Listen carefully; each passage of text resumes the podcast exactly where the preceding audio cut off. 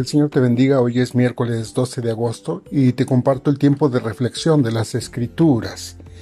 El día de hoy el tema que quiero compartir contigo es un tema que he titulado Lanza tu señal de auxilio, basado en la crónica del libro de Josué capítulo 10 versículos 6 al 15.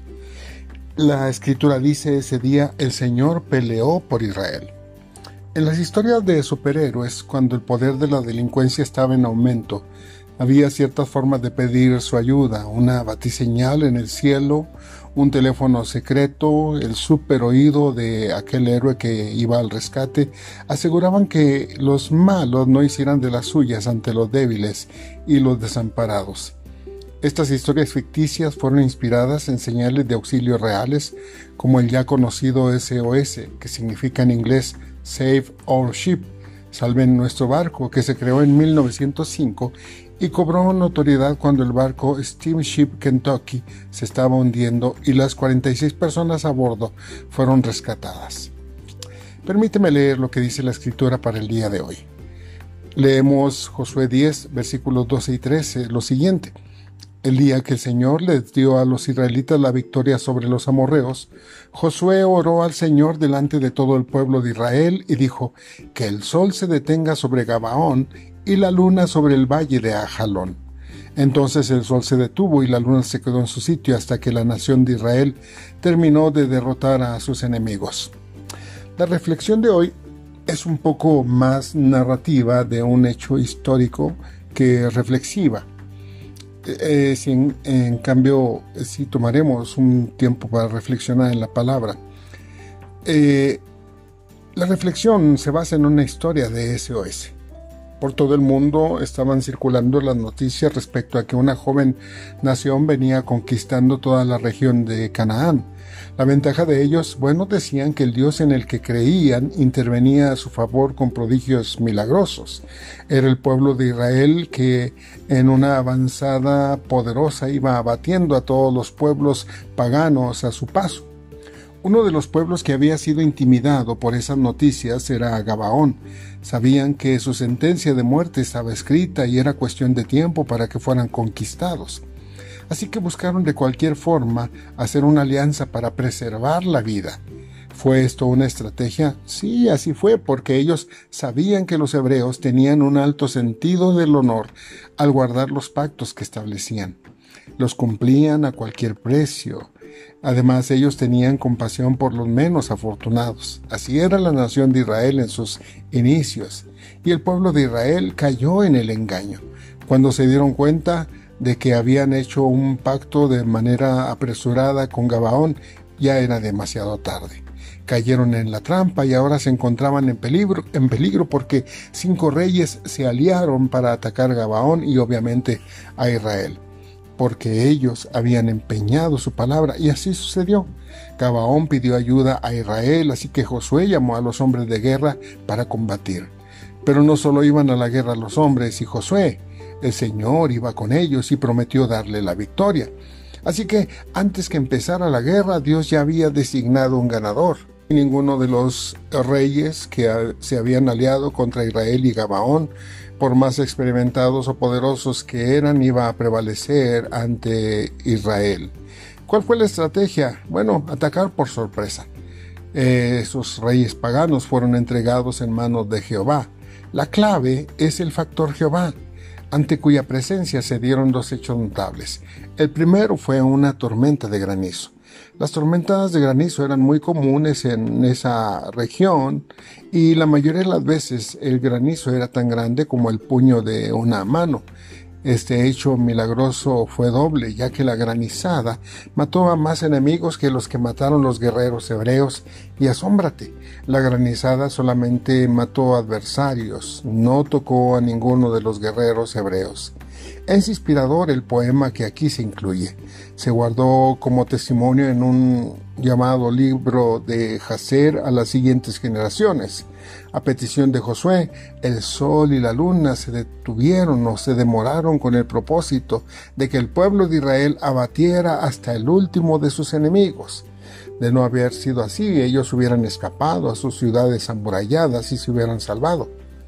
Nos preguntamos nosotros, ¿este es un lenguaje poético o descriptivo? Pues bueno, los racionalistas siempre tratarán de encontrar una explicación congruente o lógica a los hechos milagrosos de Dios. Yo he dicho siempre que la existencia de Dios es un milagro porque Dios se mueve en el terreno de lo sobrenatural. Nuestra fe es sobrenatural porque se mueve en el terreno donde Dios obra. Cuando nosotros decimos que el sol se sale, no estamos diciendo una mentira, ¿verdad? Todos los días, al amanecer, al abrir nuestros ojos, nosotros decimos, el sol salió, así que es tiempo de eh, darnos una ducha, desayunar e ir a almorzar. Tampoco nosotros decimos una mentira cuando aseguramos que el sol se mete o se pone. Entonces, ¿qué sucedió cuando Josué dio la orden? Bueno, podemos nosotros asegurar que Dios en realidad aminoró o detuvo la rotación de la Tierra mientras duró la batalla, dando lugar a un día de 48 horas. Ahora, también podemos nosotros decir que cuando Josué pidió que el sol se detuviera, pedía que el calor del día no se sintiera tan fuerte, así que la tormenta de granizo que cayó cubrió el sol como respuesta a la petición. ¿Qué opinas? No tenemos nosotros una respuesta. Sería insensato tratar de hallar una explicación al por qué Dios actúa de tal o cual manera. Y si intentamos negar lo innegable, también nosotros caemos en una afrenta en contra de Dios. Explicar científicamente el hecho es algo que entra también en el terreno de lo fatuo, en el terreno de terreno de la necedad. Así que nosotros tratamos inconscientemente a veces de minimizar el poder de Dios. No creemos que Dios pueda actuar con hechos portentosos como lo hizo aquí. Pero tenemos que admitir que Dios escucha la oración cuando alguien clama de corazón a Él.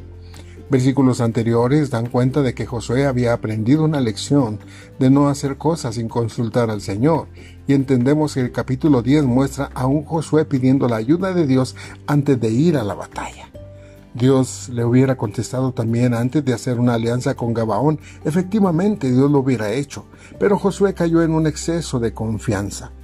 Él, dijo, bueno, él razonó en las ocasiones anteriores, nosotros hemos peleado y hemos vencido, así que pues no estará mal que nosotros sigamos con nuestro paso avasallador y ningún adversario nos podrá vencer.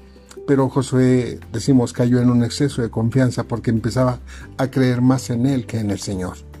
¿Qué sucede cuando declaras tu dependencia al Señor? Bueno, Dios hizo que Josué recobrara el sentido y el Señor hizo que Josué volteara a verlo a él.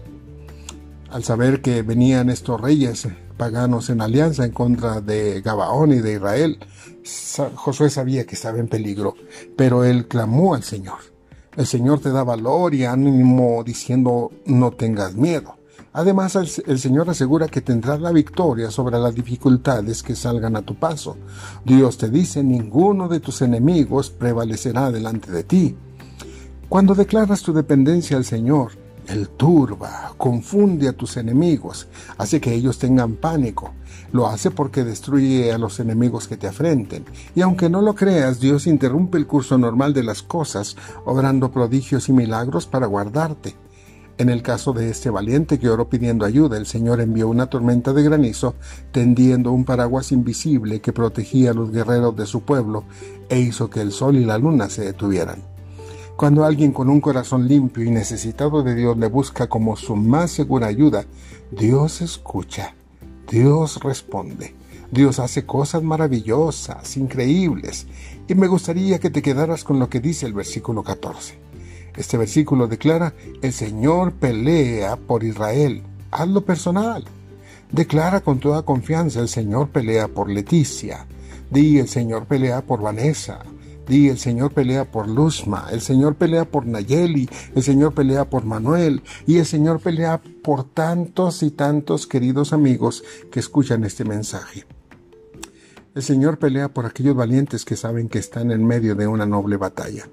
Si estás atravesando por una situación difícil, puedes enviar un mensaje de SOS a Dios. Quizá no descienda de los cielos una tormenta de enormes granizos o el sol se oscureza. Dios tiene sus métodos y es probable que te sorprenda de una muy grata manera, inesperada. No sé cómo, pero Dios te responderá. Cobra ánimo, porque la pelea es del Señor. Así que celebra porque es segura tu victoria. Ten seguridad, conquistarás la tierra que Dios te ha prometido.